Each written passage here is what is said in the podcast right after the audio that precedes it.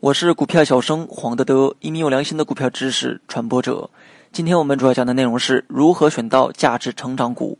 A 股市场中对于成长股的偏爱非常的明显，成长和价值本身并不冲突，甚至可以说是一对争相斗艳的姊妹花。下面针对价值成长股的选择来分享一些经验和教训。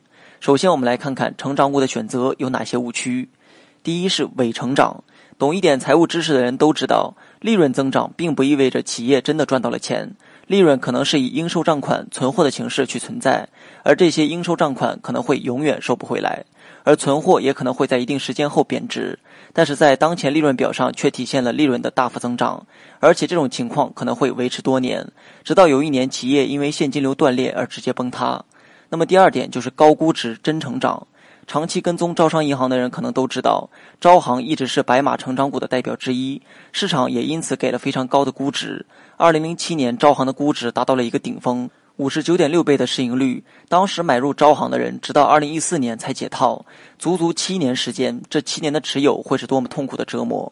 高估值的成长股一旦业绩增长放缓，遇到戴维斯双杀，而你又刚好重仓持有，这足以改变一个人的信仰。有人会说自己会在业绩变脸的时候及时逃命，只享受估值泡沫而避开估值回归的风险，但是，一般人根本不具备这样的能力。认为具备这样能力的人，往往会死得更惨。那么价值成长股真的就选不出来了吗？当然不是。如同上文所说，价值和成长并不冲突。选择的时候应该注意以下几点特征：第一是低估值，有了低估这个安全边际，即使成长性下降了，也很难再一步杀估值。而一旦成长性恢复，往往就会遇到戴维斯双击，业绩和估值双双提升，这是大家最喜欢看到的局面。有人会问：有低估的成长股吗？还真有。二零一八年底，利润增长率为百分之三十八的五粮液，最低只有十四点二倍的市盈率。那么第二点是行业天花板，行业天花板高的企业面临的竞争压力相对小很多，更容易实现高成长。所以选价值股的时候，行业天花板是一个非常重要的因素。如果这个行业的天花板你都看不懂，那就不要在这个行业里选股票。这里我们讲一下高端白酒行业，我国白酒年产量约一千万吨。而高端白酒只有不足十万吨，高端白酒的增长空间还是非常大的。而高端白酒和白酒是两个行业。